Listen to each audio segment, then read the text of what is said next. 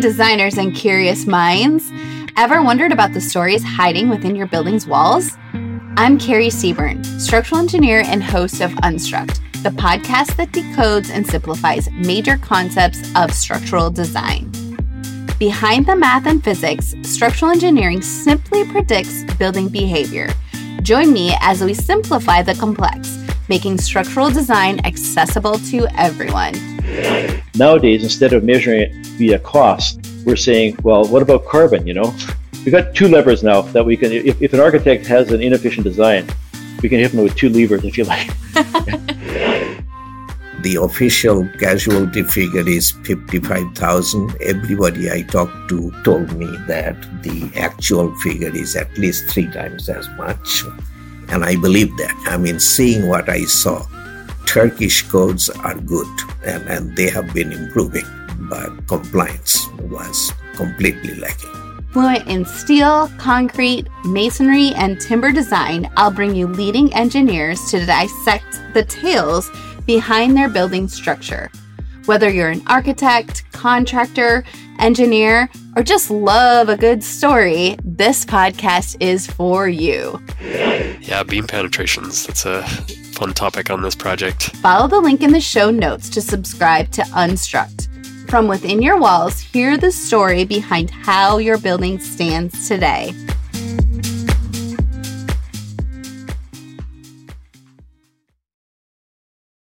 And as a culture, as a country, we are less interested in the whitewashing of history.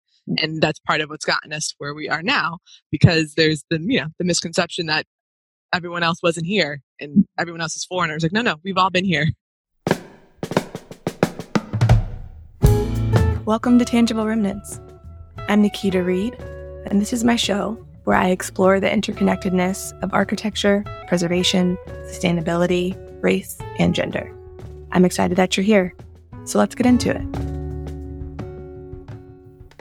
This episode will be a replay of episode 13, which was a conversation with Monica Rhodes entitled Heritage for the Next Generation. So I'd love to start with talking a little bit about your preservation journey and what got you into the field.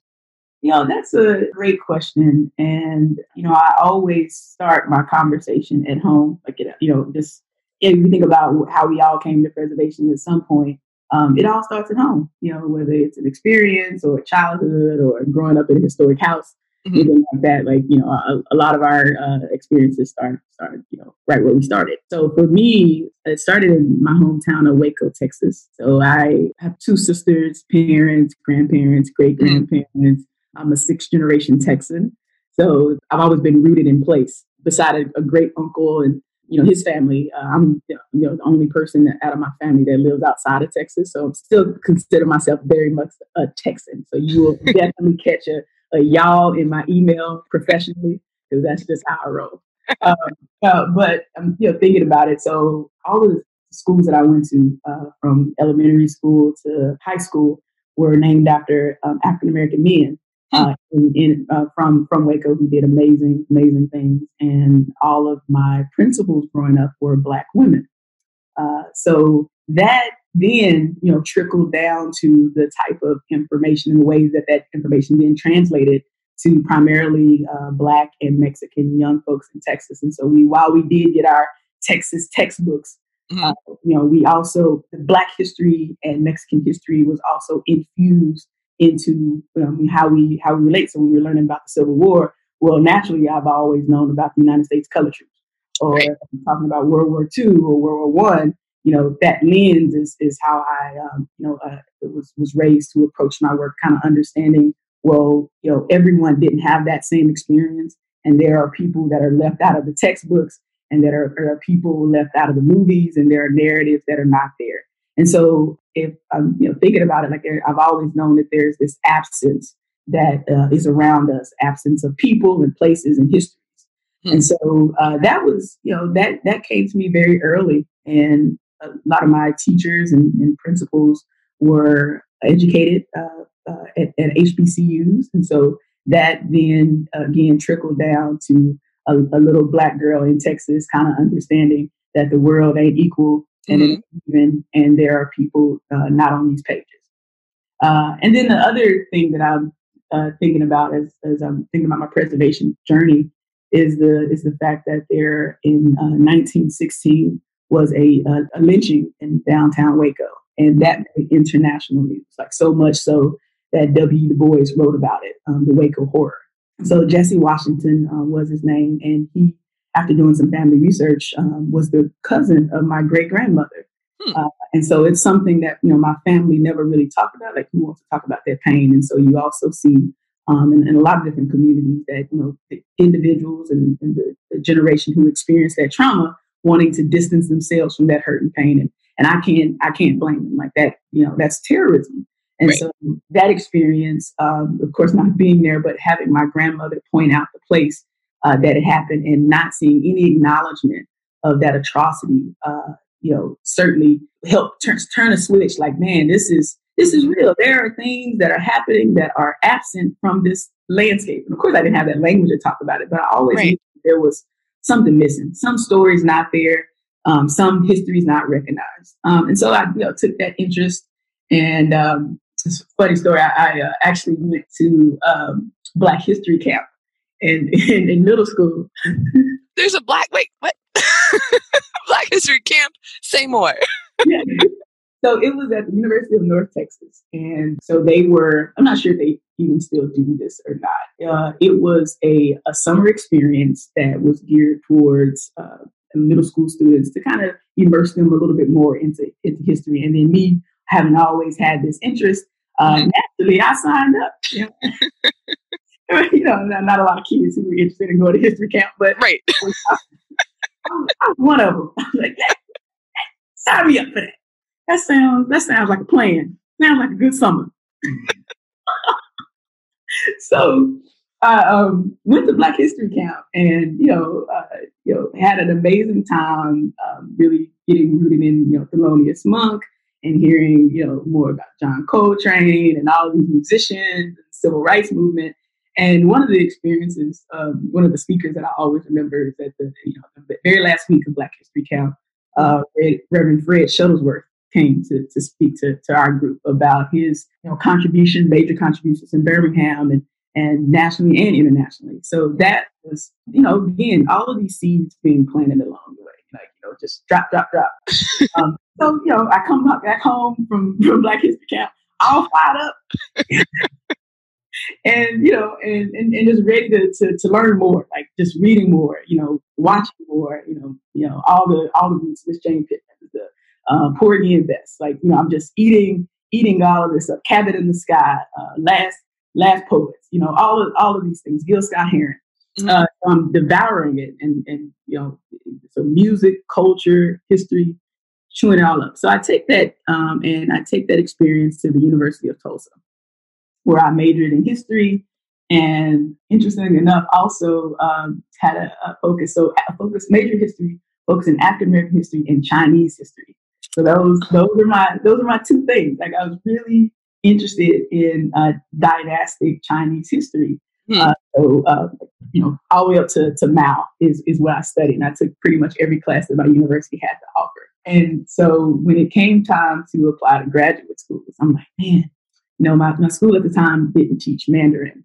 And so I had, I, even although I had, you know, read all this history, I'm like, well, I have to make some decisions here. Like, right. This way or this way. It's like, you know what? Um, you know, I've always had this interest. Um, so I'm, I'm going to pursue, you know, African American history. So I, I, go off to Temple University.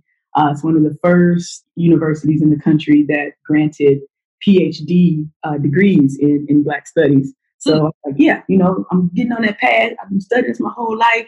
You know, right. good. I'm down. Da da da da da. So I, I do my um, my two years to get the master's degree, enroll in the PhD program, get accepted.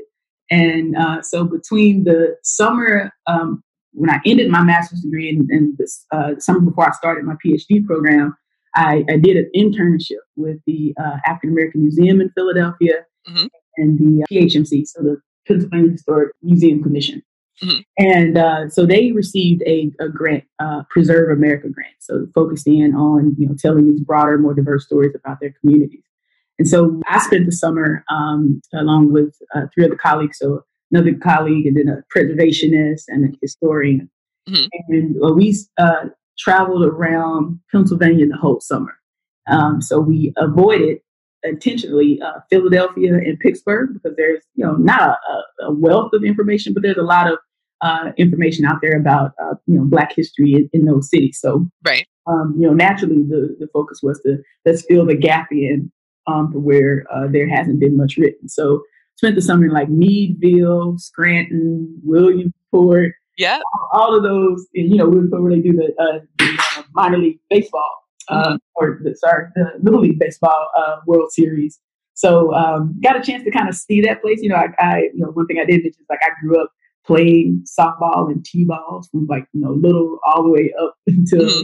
17.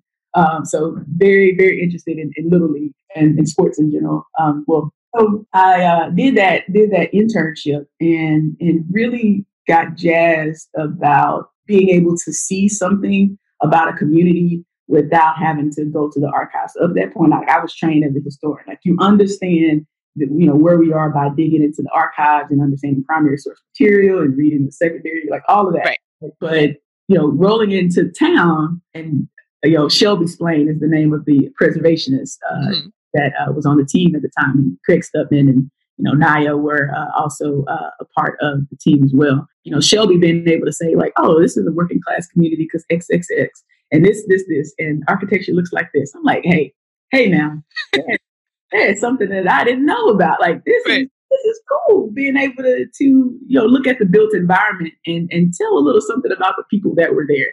Right. So I was I was hooked um, after that. Mm-hmm. And so from that, I was like, man, I think I need to take a break and, and figure out, do I want to get this another master's degree? Because you know, who right.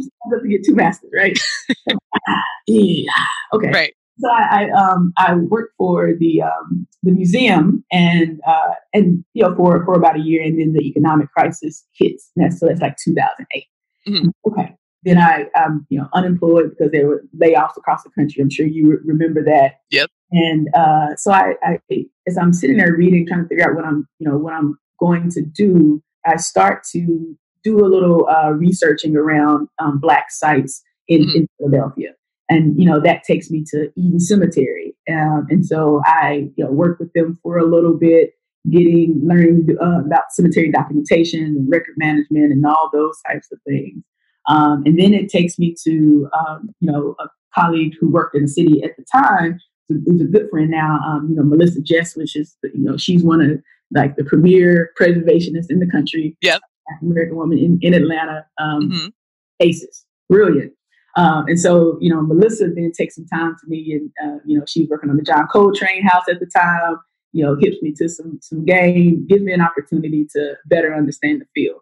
So, you know, with, with that, I was like, okay, I, I all of these signs are pointing in the right direction. Talk mm-hmm. to my parents about it. My parents were like, you know, Monica, dude, you go live your life. live your life. You know, they, you know, they, they to their credit, my parents have raised me to to you know have the the confidence to to be right and wrong. Right. Like you know, you figure it out. Like you go out and you take take the world by storm if that's what you what you want to do. So I decided to um, apply to the University of Pennsylvania. First choice, uh, top yep. choice. You know, yep. got in, met you, uh, uh, and it was it was amazing. And one of the reasons why I, I wanted to go to Penn was one I was very familiar with Philly already, um, but then also, you know, there are not many preservation programs who both specialize in the conservation science uh, as well as that preservation planning and policy side, um, economics of preservation. Like, so when you're, you're talking about a, a, a, full suite of services mm-hmm. uh, that you can dip your toe and dabble in all of those things, you know, Penn is the best place and Philly is the, is the best place to study. Yeah, eh, yeah, I agree completely. And like, because I was looking at um, going to Columbia, but Columbia told me I had to choose architecture or preservation. Mm-hmm. Whereas Penn was like, you can do both and throw in some sustainability if you want to. And I was like, listen, all of this.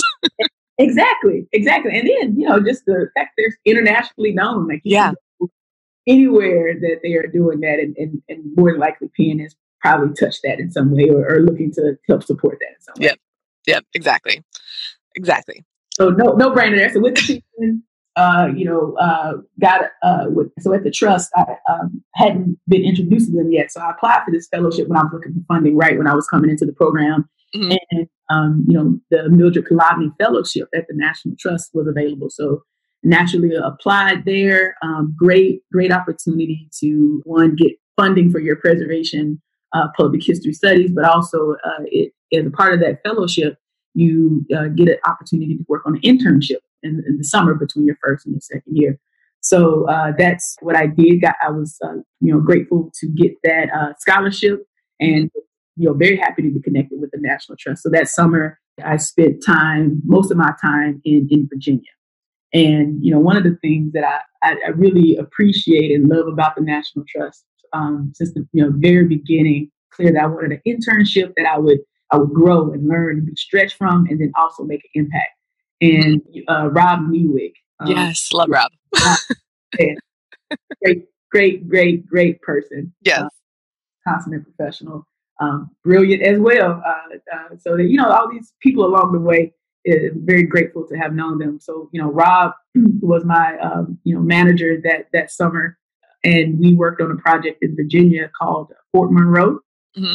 So at the time, it wasn't, it wasn't a part of the Park Service, but, uh, you know, the, the National Trust had been working for years to really recognize the role of, uh, what's I'm using quotes. Y'all can't see that on the podcast, like conservation heritage. So, you know, you think about the fact that, you know, black people were property, uh, you know, enslaved. Um, and so General Butler at the time uh, issued a decision that said basically, we're not returning uh, these three black men who had come to escape uh, slavery. They came to the fort. We're not going to return them to you, a Confederacy. Right. And so we're going to keep them and, and have them as contrabands of war. And so there's a, there's a contraband camp. And so that, that was the decision.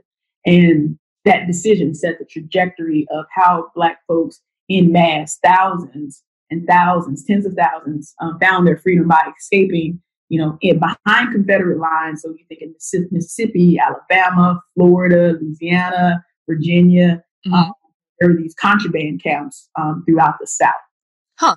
Yeah. So that's a um, so that's a history um, that uh, is just read a, a book that uh, explores what those camps were were like. So Fort Monroe was was one. Camp Nelson um, also, a, a, a, national park site now uh, was one uh, in Kentucky, uh, and you know uh, about about fifty others. Right. Okay.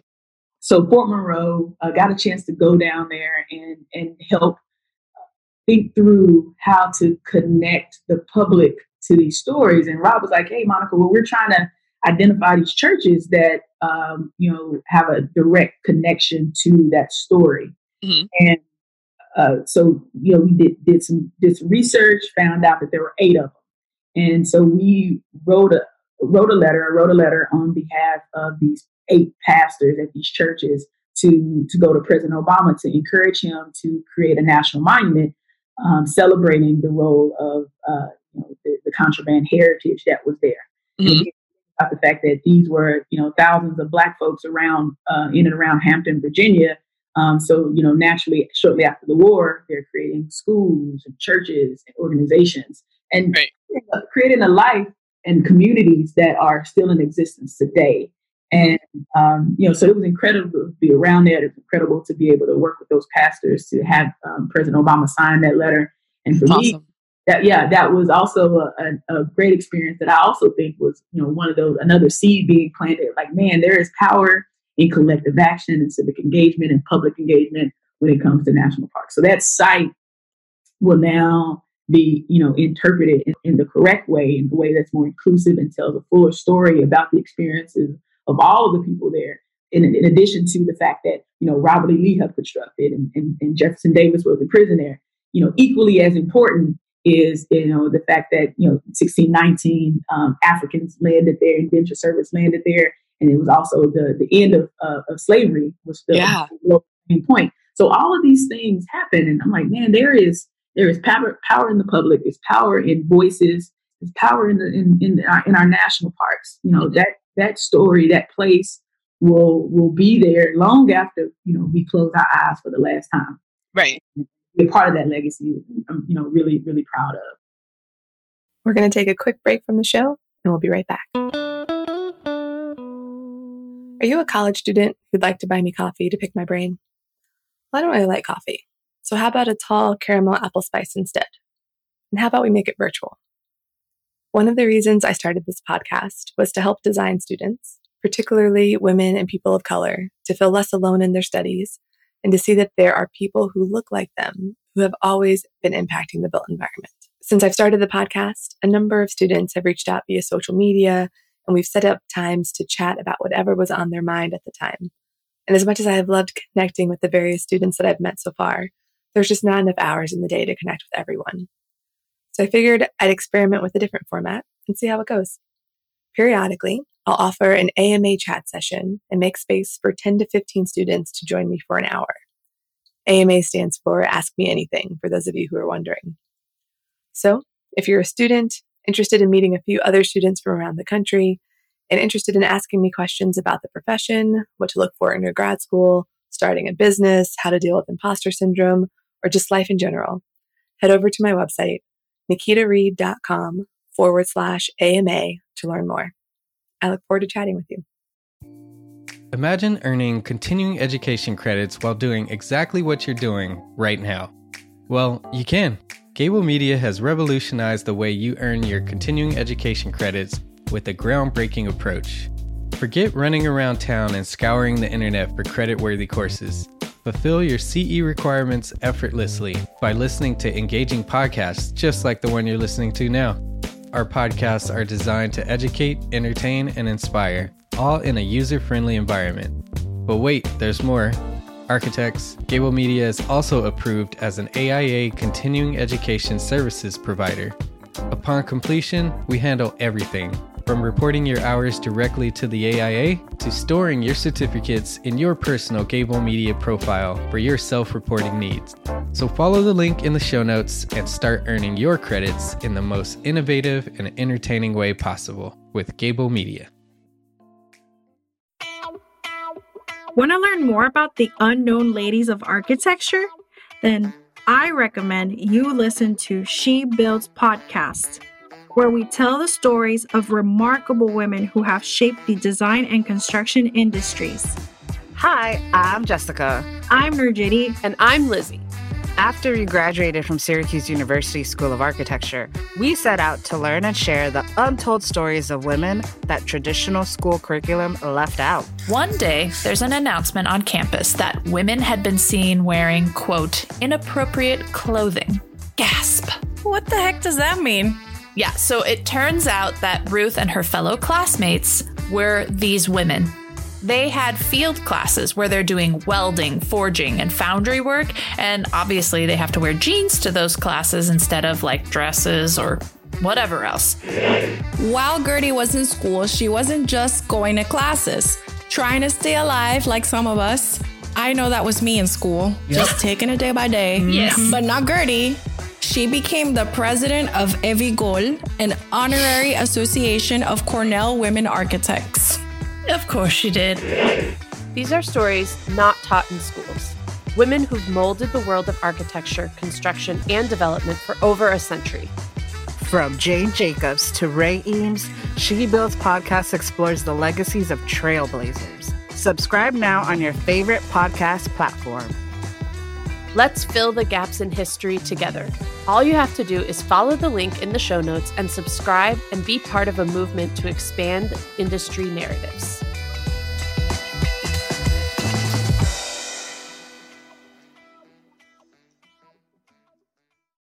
And now, let's get back to the show. I uh, took that experience, went back to, to Penn, uh, I also did an international internship that summer. That was a busy summer, uh, uh, in, you know, in, in, Montenegro. And so I went went back to Penn. You know, finished up. What did I do? I, I started consulting. So the National Trust also has a program that they did at the time uh, with American Express called Partners in Preservation. Mm-hmm. So I was project manager for the DC uh, Partners in Preservation. It's an amazing program. If you, you think about it, one of the challenges with you know historic sites is they don't do the best job in, in marketing themselves. And so this was both a, a, a way for them to build capacity around marketing uh, and uh, create a competition. So now you have the public voting in on you know what what site is the is the you know should get this get this funding from American Express. It's a brilliant brilliant idea. Yeah. Uh, so got a chance to do the project management for that, and that was a million dollar uh, grant program. Uh, and then shortly after that, the the National Trust, my, my consulting uh, with the PIP was over, went to, to came back and said, Hey, Monica, we have this idea about a program. Uh, really hadn't done it before, but we really want to create this volunteer engagement uh, opportunity for, for young people around the country. Mm-hmm. Um, and so when I walked into the National Trust, there were you know boxes of T-shirts and the name of the program, and that uh-huh. was it. the program. you can imagine, like uh, cut the lights on, boxes, and then the name. Like, okay, what you what do you want to what you gonna do with it? Love it. It's like there you go. Good luck. Like blessings, uh, blessings to you. Right. right. Um, so you know, uh, uh, at the time, you know, Terry Richey was the chief marketing officer, and you know, to his credit, he was like, Monica, this this is hands off. Like whatever you make this program, like you'll have the support, but you'll treat this like you treat your consulting opportunity. So you check in, we do this, but you know, you know, swing for the fence on this one. and so I, I, I did, uh, and it was great. So one of my first calls that I made, I remember when they're like, "Hey, we, want, we see this a national program. We want to scale this up quickly, and have our blessings to do what you need to do to make it happen." I'm like, okay, I need to I need to call in the, the big dog on it. So I called Mary Means. Um, and you know, Mary um, created the the National Main Street program. She did this in the 70s. Mm-hmm. Time, you know, before Mary, you know, the trust hadn't really thought about the uh, you know economic opportunities that are in, embodied in our our you know uh, our historic commercial corridors. And so um, uh, she, along with her team, created the National Main Streets program, which is thousands of communities right now. And so when I when I thought about the legacy of Mary and and, and the great work that Main Street continues to do until this day, like I have to I have to talk to someone who's been able to operate both inside a model and as well as outside the model and bring right. it. So I called Mary, we chopped it up for a little bit, she, and she was like, "Hey, you got to do this, making sure you do this. You know, mm-hmm. think about you know developing this framework here." all of that. Um, you know, talk to talk to Rob. You know, talk to Melissa Jest. You know, mm-hmm. talk to Tanya. Talk to Jackie Johnson. Talk to Brent Legg. Like right. it was. It was. This was a full court effort, full court press. Um, talk to people at the National Park Service. Um, you know, Stephanie Toothman. Talk to um, Bob Stanton. Like, like how how can we do this? So I'm I'm pulling from all of the people that I've met along the way in internships and, and different experiences to mm-hmm. figure out how to really stand this up. So yes, I like was the founding director of this Hope Crew program, but this was a, a result of preservationists thinking deeply about what was done right, what was done wrong, and how we can move forward from there. Um, I even talked to the trades, you know, the Preservation Trades Network and mm-hmm. David Gibney's and Jim Turner's, like all these people just doing it, right? right. Collective national effort. um, and so we, you know, I say we because it again, it was it was me and you know hundreds of organizations, thousands of people who were impacted um, by this work, and, and millions if you think about the work that we did at the National Park Service. Mm-hmm. Um, and and so we you know partnered with an organization that's based in DC called the Corps Network, who has you know a roster of over 100 youth and conservation corps to kind of build this program out. You think about you know what what the trust did did well and where the gaps were in, in outreach, and that was young people and diversity. Um, so they, you know, it was a natural marriage to kind of think about, well, let's partner with some with an organization that does this well, and they and they were it.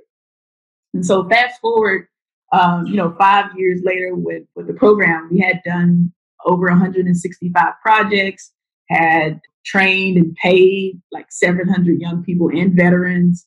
There's another model of Hope Crew uh, at the time, which was a volunteer model there were thousands of people who had participated in cemetery headstone uh, cleaning days and documentation days and restoration projects in their communities. Because you think about the fact that what the challenge has really been is that we're not talking to enough people about our work. Like right. for preservation, there are not many people who know what, what you really do. Right. Um, and so a part of that, you know, we we have to point the finger back at ourselves. We're not doing the best job at reaching out and connecting to people, mm-hmm. marketing um, the work that we do, which is central to who we are as, as think about heritage. You know, we are trained to be heritage prof- We are heritage professionals. Right. How symbolic that is to our country, and how important that is to all communities. That you know, I, I've worked in some of the most conservative uh, places in our country. I have been on conservative talk show, radio shows and and I've been on you know I've been on some of the most you know liberal talk talk shows or, or radio shows and talked to some of the people who are you know far left and far right. And the one thing that brings them together is the fact that everyone is committed to preserving what they think their heritage is and and, and passing that on to a next generation. Bottom, every person, every person. I don't care if you are in, you know, the head of park service or if you standing on the corner doing what you're doing on there. Right. I've talked to people from all over the country, all walks of life, and if there's a there's a commonality that we, we all have a sh- you know, shared heritage together, and all are invested in ensuring that we have something to pass on to the next generation.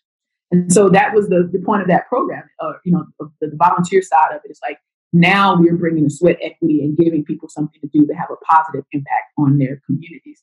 And then the same goes for the uh, the fact for that uh, touching history, the preservation and practice. Mm-hmm. You know, that that leverage the Hope Crew model to work with historically black colleges and universities. So in addition to one, you know, the trades profession being primarily older, um, primarily white, primarily male, was right. the, one of the things that the Hope Crew program disrupted. It's like more young women, more people of color, more young people are, right. are going to help and get these trade skills with the volunteers, like, you know, from, from eight to 80, we're participating in these programs. And then you also thinking about, we're thinking about inclusion. It's not only racial diversity, but it was uh, socioeconomic diversity. It was, you know, there were an equal mix of uh, women and men. Every project that I planned that was a volunteer project always had a plan for someone who um, was, was deaf or hard of hearing, or they came up in a, in a wheelchair. So, however you came to a Hope Crew project at the time, there was something there for you to participate. Because if it's if we're really democratizing this thing, that means there is a room, there's room, and there should be room for everyone at the preservation table. And, yeah. that, and, and that's what I did. And then with the touching history and preservation practice, it's like okay, well, you know, so we we were democratizing it, we are you know um, switching up the trades professional and, and, disrupting that or adding adding to, to that conversation well, we we need um, more black architects, and so naturally came to let's let's create a program um, that focused in on creating a pipeline of young students enrolled in architecture program at HBCUs into preservation. Yeah. And and Nakita, I know you're a part of that now. I am, I am, and I'm so glad that um, you were involved with creating it because it's been really fascinating working with students who are undergrads going through their architecture education particularly black students at HBCUs, helping them understand the importance of preservation and how it fits and how it really is impactful and for everyone. And it's it's really fun right now. Uh, the current cohort is uh, five students from Tuskegee, and so me and another architect out of Atlanta are working with them. We will be probably through I think July is when the course is up, but it's it's been really fascinating and fun. And also I'm like, oh dang, I'm getting older because I'm like, what what are these kids talking about right? So it's like it's it's keeping me young. I appreciate it. but it brings all, but, but it's all, yeah, absolutely. Um, age, man. Age. Yeah, right. These years are flying. They mm-hmm. really are. So then, with the the work that you've been doing, and like, and I love talking talking to you and hearing kind of the lineage and all the seeds that have been dropped over the course of your life. And I, we're going to talk more about Black History Camp offline, but that's amazing. Um, but just, last thing I'll say is though, so one of the full, full circle moments is so remember I said in Black History Camp, we heard, you know, I got to meet and hear Fred Shuttlesworth talk. Yeah. And one of the projects I planned um, before I left, uh, you know, the National Trust and moved to the National Park Foundation was to uh, do a Hope Crew project at the place where he lived in Birmingham, right across the, the, the street from the church where he preached and all of all of that. So we got a chance to plant that seed in, in, in our middle school years, and then on the back end, twenty something years later, had a chance to restore the windows of his home. Wow. Um, as a part of a program I helped build out. That, that's dope. that's right. That's dope. So then one of the other um, sites I want to talk about was Hinchliffe Stadium. Talk a little bit about that process because I know that was another volunteer effort on the Hope Crew side and that just had a huge impact. Yeah, so with Hinchliffe, so that that was a an effort by the, the National Trust for Historic Preservation's National Treasures Program, which uh, means that they you know identified a site that were was in, endangered and uh, needed it, it, needed some preservation assistance. So whether it was um, marketing, a preservation plan, it needed protection in some level of, of form. And I'm not articulating uh, the the program really well, so forgive me, National Trust for but the but the Treasures program was a, was a, a national effort to ensure that the places that are historically significant receive the level of attention and funding that are necessary that's necessary. Mm-hmm. And so Hinchliffe Stadium was one of those projects.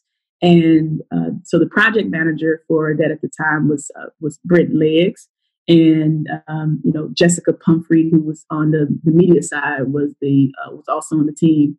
And when Brent and um, and the marketing division came together, we were talking about well, how can we do some community, you know, uh, you know, volunteer day. Mm-hmm. And at that at that point, you know, Hope Crew was still not a thing. Like it was okay. one project. This was 2014. Still planning out, like, ah, oh, man, what I'm gonna do? responsibility, and I have all these T-shirts I have to push. I box of T-shirts and fill the name of a program, right? so I'm like, oh, they're like, okay, we'll bring, we'll get 50 people to pick up trash that day. I'm like, okay, cool, 50 people picking up trash. And so, um, so we're, you know, thinking about that and planning for that. And then um, a week or two after we had committed to the idea of, of 50 people picking up trash, the the, the uh, Paterson, the city of Paterson, also, uh, you know, planning with the project team, the, you know, in the projects in Paterson, New Jersey. Uh, they, they, called and said, "Hey, we picked up the trash. We were inspired about the National Trust paying attention to us like this, and we want to just pick the trash up." I was like, "Dang, well, huh. I still got these shirts over here. Okay." And so so Britt and Jessica and I like put our put our heads together. We're like, okay, well, I guess now we got to have to figure out well what's well, what's the next thing. And and so um, you know you, you know again there were a whole bunch of people at the National Trust trying to figure out like well, what, what are we to do to have an impact? Set this uh, to we have this program here, this National Treasure program. We got to do something, and we got this you know great program called Hope Crew that you know we you know know what to do with it. So um, 50 people picking up trash, then turned into, okay, well, maybe we can do like 100 people um, paint, painting something, like painting, you know, getting some paint from Valspar and doing all that. Mm-hmm. So we started talking to the city of Paterson and, and, and congressman office and uh, a few community groups and the paint company and all of those things.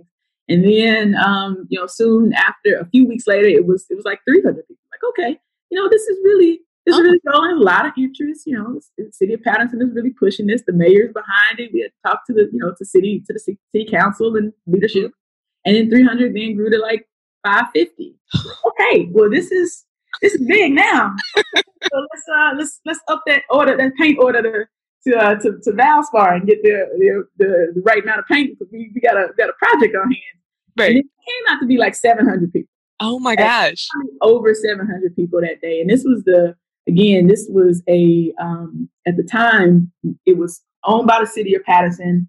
Hinchliffe Stadium has been largely abandoned. Graffiti in the um, all in the in the stadium. It was a Negro baseball league stadium that had mm-hmm. again like abandoned, and folks from different ages had like different memories of it. And I found this out while doing you know the the, the research on how to, to, to really do some deep community engagement here. So folks like, yeah, I remember high you know graduated from high school there. People in like their forties. Mm-hmm. Um, graduate from high school there, but you know, it's it's closed, abandoned. Like who, you know, what's what's going on? Who wants to to do that?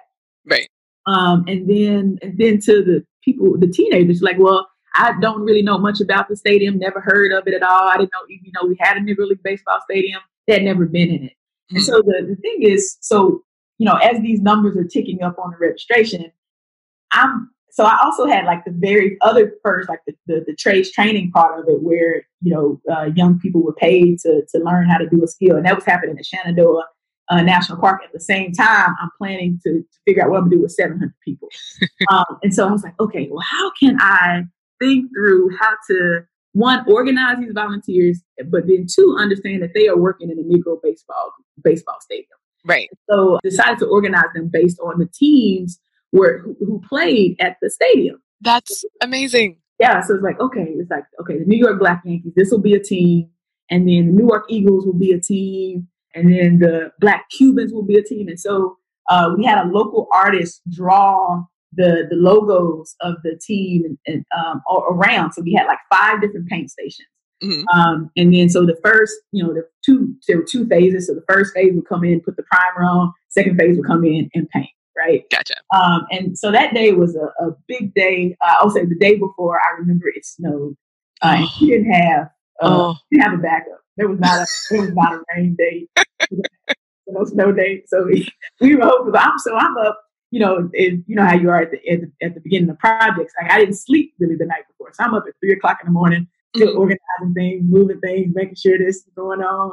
Uh, the insurance stuff taken care of, the Mhm. form side, everything was planning, right? Right. Um, but it went off without a hitch. It, it really did. That day we had the uh, National Historic Landmark ceremony. It was, uh, again, all those young people there, primarily Black and Latino young folks. They were able to get that stadium painted in like five hours. The whole stadium. The whole stadium. That is impressive. whole stadium. The, there's a local local paint company uh, volunteered in Paterson to be able to to help um, uh, do that. Alpine Paint is the name. I'm still I still talk to them to this day. They were clutch. They were ensuring that you know people were on task, painting properly, painting safely, no running. We had the, areas that were sectioned off. They made sure that they were not going over there. Brilliant. Like we had the bookmobile it was National Bookmobile Day. Um, there were uh, small racing cars, box cars that were there because that was also so it had also a history of like being a race car track at some time. And so a guy brought out these beautiful cars, so they were there, so the, so the students got a chance to interact with them. We had DJs, we had the barbecue pit going. Wow, it was, it was a full day that honestly there was so much planning to go. It was like I have to look at the pictures to remember. Right. You know? Right. But it was amazingly done. And again, when I think about the lessons that I learned um, at you know Fort Monroe down in Hampton and working with the with with the uh, the public and, the, and voices and collective action, Mm-hmm. this further solidified like man, there is is power in all of this. And there's power in preservation. There's power in people and what we can do together if we put our heads together. And now Hinchliffe Stadium is is one of the only Negro League baseball stadiums included in the boundary of the National Park Service. So the the, the, the National Park expanded the boundary of Great Falls, and mm-hmm. so now that that park that, that place is is the part of the Park Service. Oh my, Monica. So that blows my mind and is amazing. And also, it seems like I'm even more inspired hearing that story again and hearing it from the different angles. And just, I, didn't realize that the um, the boundary had been expanded, and so like being able to really make it more inclusive. And so it wasn't just a one-off community project that okay they painted something and now that's it. Like it's still expand. Girl, listen. and then again, again, I, like I said that, that there's, there's still that plan. Like if anyone would walked up or uh, came up in a wheelchair, there still would have been an opportunity for them to participate because it's built into how I plan projects. It's Yeah. as possible. I love that. And so from there, so all the amazing work that you did with Hope Crew, get rid of them t-shirts. Um, For real, for real. For real. then expanding and training more. So then um, talk a little bit more. I know that you've transitioned now and you're at the National Parks Foundation. Um, so talk a little bit more about how you're thinking of economics and fundraising because as we both know nothing happens um, in preservation without money and Mhm. being able to get funds to projects has been something that is a struggle on multiple levels so i'd love to talk a little bit more about your position and what you're doing there now Yeah, and you know, you hit the hit the nail on the head. Um, so with you know with, with Hope Crew and, and and running that primarily up until like the last year solo dolo, uh, I realized that I need to sharpen my chops in philanthropy and being able to to navigate this world and do more fundraising around this to be as as effective as possible because nothing happens without nothing. Right. And so, you know, the National Park Foundation was an organization that I had been keeping my eye on for some time. I mean, they had just completed at the time over a half a million uh, dollars for the, the the centennial. They had raised that. There was a goal, and they had exceeded their goal. And they had this amazing event at the National Museum of African American History and Culture. Mhm. And, I- and it, it piqued my interest. Like, okay, so organization, try- they they they doing they doing it, they doing it, they doing it. Um, they you know they had brought out some some heavy hitters. I'm like, okay, I I, I like where this is going. They are focused in on this. Um, at the time, I knew they had the um, African American Experience Fund. They had the American Latino Heritage Fund. I knew that they had helped establish by fundraising uh, the Colonel Charles Young Buffalo Soldiers, you know, National Park in uh, in Ohio. So I knew that they were establishing parks and preserving places and doing all of this. And again, when thinking about social impact and collective action, where where where else does that happen around preservation at the large scale, at the largest scale you think of, other than the National Park Service? Right. So, uh, you know, I, I had at that point had I had drank the Kool Aid, and I'm like, okay, national park, so where is that? I had understood, you know, understand the budget. We had a good network of people. And so I wanted to explore an opportunity or a way to have an impact on the National Park Service as well. And so, you know, raising money was a, a, a natural fit. Makes sense. So I went over to the to the Park Foundation. I'm having an amazing time there. They are in the process of, of relaunching uh, the African American Experience Fund. That that fund turns uh, 20 years old this year, mm-hmm. uh, and so that is a fund that's uh, uh, specifically focused in on preserving and protecting sites that tell a more broader story about the parks um, that interpret African American culture um, and, and, history. So everything from uh, Brown v. Board of Education to Nicodemus, which is a historic black town that the Park Service manages, um, to Little Rock, to you know, you, I mean, you you name it. Um, so both those sites, as well as expanding stories within sites like Yellowstone, or mm-hmm. telling a broader story around the Buffalo Soldiers. And so I naturally wanted to to be able to to, to have an impact there, and I'm very proud of that work there. And then with the uh, American Latino Heritage uh, Fund, uh, they helped establish Cesar Chavez National Monument, which is great. And so, you know, being able to bring the private philanthropic support to the public vis-a-vis the National Park Service is an incredible opportunity, and it has inspired me to want to, to do more in that area. And so we have also launched the Women in Parks initiative. So that was launched in 2020 to commemorate the 100 years that you know women, specifically white women, got the got the right to vote. Right. Um, again, you know, because the Park Foundation is focusing on telling these intersectional stories. They're also looking at the role of African American women in that. So even if they, you know, didn't necessarily get the right to vote without fear of harassment until 1965, they still were able um, able to, to weave those stories in about the Black Women's Club movement and what that looked like, or mm-hmm. Latinas and their role in um, focusing in on ensuring that they also have the right to vote as well. So this intersectionality is up front and center at the uh, National Park Foundation, and, very proud to be able to to work on that and support that. Um, and in addition to that, the National Park Foundation also helped established the Medgar Myrlie Evers National Monument. Um, oh, that that was established late last year. Um, I missed that. That's fantastic. Yep. And so we um, we were able to provide some very early funds in that conversation as we're thinking about the donation that came from Tougaloo College. Um, you know, that came from NPF. And that was something that, again, when you think about focusing in on not only giving lip service to these things, but bringing that private philanthropy to have a direct impact on these national parks is amazing. Mm-hmm. Um, you see it with the fact that uh, the National Park Foundation was front and center in bringing Robert Smith uh, and Fund II Foundation to help purchase the the life and birth home of Martin Luther King Jr.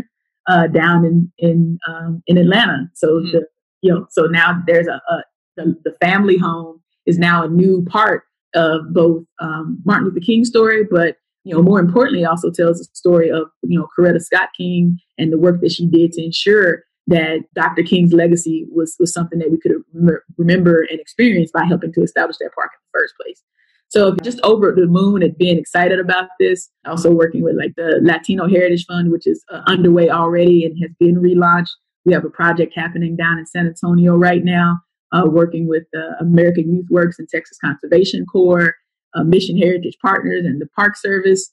And NPF provided the funding to be able for, for young four cultural landscape apprentices to restore the acequias, which is a historic irrigation system throughout the park. They're they're working down there right now and being paid by private philanthropic dollars. And so those are the those are the types of things where we think about scale and impact. Having a philanthropic partner front and center and fully committed to preserving these stories, telling these stories in a more cohesive, beautifully fuller, richer way that that values cultural heritage and cultural difference and not just focusing in on the parks that tell a certain type of story. It's just not the Washington Monument. It's the Washington Monument plus Medgar and Myrlie It's right. also helping Yellowstone National Park, which is beautiful and amazing, but also helping to raise the funds to restore Pullman National Monument that tells the story of, of the Pullman Porters. So it's at both and. And yeah. you have, you know, the funding plus the congressional appropriations, so they, they get that, you know, funding from the government, they're able to leverage both this private philanthropy with some Park Service dollars and congressional appropriations. Well, now we're talking about stacking funding and stacking money and bigger impact. And right. it's is the shorter word is, is dope. It's, it's dope to be able to say, like, man, the work that's happening now will will live beyond us. It will be something that people's grandkids can enjoy, great great grandkids can enjoy. And as our country gets, you know, more diverse, about a 2050, like, you know, you know, half of the population will have melanin in their skin, right? So this is this is where we're headed. Like we're planning for folks that are in elementary school right now. So, but by the time they're our age, this conversation about like, ah, we got to make sure that this people are recognized. We got to make sure we're preserving this. It won't be a conversation if we do our jobs right, right? It right. will. We are we are preparing the world and these historic sites and the National Park Service and preservation at large. We are preparing for the next thirty years right now. And you know, Nakita, I'm I'm excited to be able to work with folks like you. I'm excited to be able to work for organizations like the National Park Foundation and have worked for, you know, the National Trust. You know, all of those organizations and, and, and people like us are fully committed to ensuring that we are building the infrastructure for that that next generation that's coming. So exactly. For corporates. Exactly. And like this is one of the reasons why I love talking to you because I feel like we're such kindred spirits and understand how everything is interconnected. And it's one of those things where we need to be able to tell stories, keep people getting interested in it. Because it's such an amazing field that touches so many different things. It's almost kind of like a ninja. Because it's like you don't like you don't even think preservation is involved with that. They're like, nope, that that's connected to that too, and the economics of it, and the built heritage of it. What's the memory? What's history? What's heritage? What's passed on? Like it's all connected. Yeah. Uh-huh. All, all, all connected. It really is also yeah. Uh, creating partnerships with you know historically black uh, fraternities and sororities. I mean, their latest one is with Zeta Zeta Phi Beta Sorority Incorporated. Uh, so they are they are um, you know making these connections. To, so you know Maggie Lena Walker um, was a member of Zeta Phi Beta, and so you know they're signing agreements to formalize partnerships. It's like one thing is saying like, oh, we know about the Zetas or we know about the Deltas or the Alphas, but they have these formal relationships in, right. in place through their partnership office that also, you know, uh, demonstrate that they are focused in on intentionally bringing everybody along uh, with them as they move towards a more inclusive park service and a more inclusive country that, that are that are that are holding these stories and are in in this um, beautiful, brilliant, diverse shared heritage. Right. And one of the things that I love about it is that it's not like it's a it's an uncovering almost because it's not like we're making up stories or it's more of a these are the stories that have been forgotten purposely left left out but like and as a culture as a country we are less interested in the whitewashing of history and that's part of what's gotten us where we are now because there's the you know the misconception that everyone else wasn't here and everyone else is foreigners like no no we've all been here it's just our stories haven't been told so i love the fact that preservation is really stepping in to that conversation and being like, well, look, here, here's evidence. Here's the proof that these people were here, and here's the culture. Here's the traditions. Here's why things have happened how they are. So I love all this. It makes us better. I think being having honest conversations about who we really are. Yes. It, it only the most democratic thing I think that we could do. I agree. 100%. I'll make sure to include a bunch of show notes because this has been a history lesson with so many fantastic sites and images and things like that. So I'll make sure to put all these in the show notes and on Instagram, Facebook, all those good places. Yeah, yeah. Uh, you can you can find me on the internet uh, at Mo Rhodes. Uh, so that's my um, my handle on the Twitter mm-hmm. Uh, and on the Instagram and uh, on LinkedIn. It's just Monica Rhodes. And then um, you know website coming soon. Thank you so much for listening. Links to amazing resources can be found in the episode show notes. Special thank you to Sarah Gilberg for letting me use snippets from her song Fireflies. If you haven't already, be sure to subscribe to the show wherever you get your podcasts. And now that Tangible Remnants is part of the Gabl Media Network, you can listen and subscribe to all the network partner content at gablemedia.com. That's G A B L media.com. Until next time, remember that historic preservation is a present conversation with our past about our future. We don't inherit the earth from our parents, but we borrow it from our children. So let's make sure we're telling an inclusive history. I saw the first fireflies of summer. And right then, I thought of you. Oh, I could see us catching them and setting them free. Honey, that's what you do. That's what you do to me.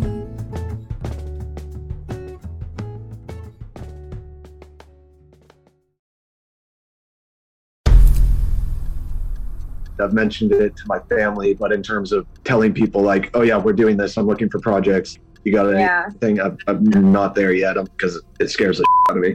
Dreaming of launching your own architecture firm? Well, buckle up for a wild ride with Emerging, the podcast that shares what it's really like to start an architecture firm. Where do we begin? We don't even know what type of business to formalize as. Is it an LLC? Is it an LLP? Like, how are taxes? I mean, the list is astronomical. Season 1 featured founders Jeffrey, Lexi, and Chris, owners of Level Studio Architecture, are your fearless guides on this unfiltered journey from napkin sketches to a thriving studio. One evening, stumbled into one last dive, we sat at the bar and pondered our postgraduate futures. Amidst the conversation, a napkin became the canvas for our aspirations, sketching plans and milestones, sealing our heartfelt commitment and shared dreams.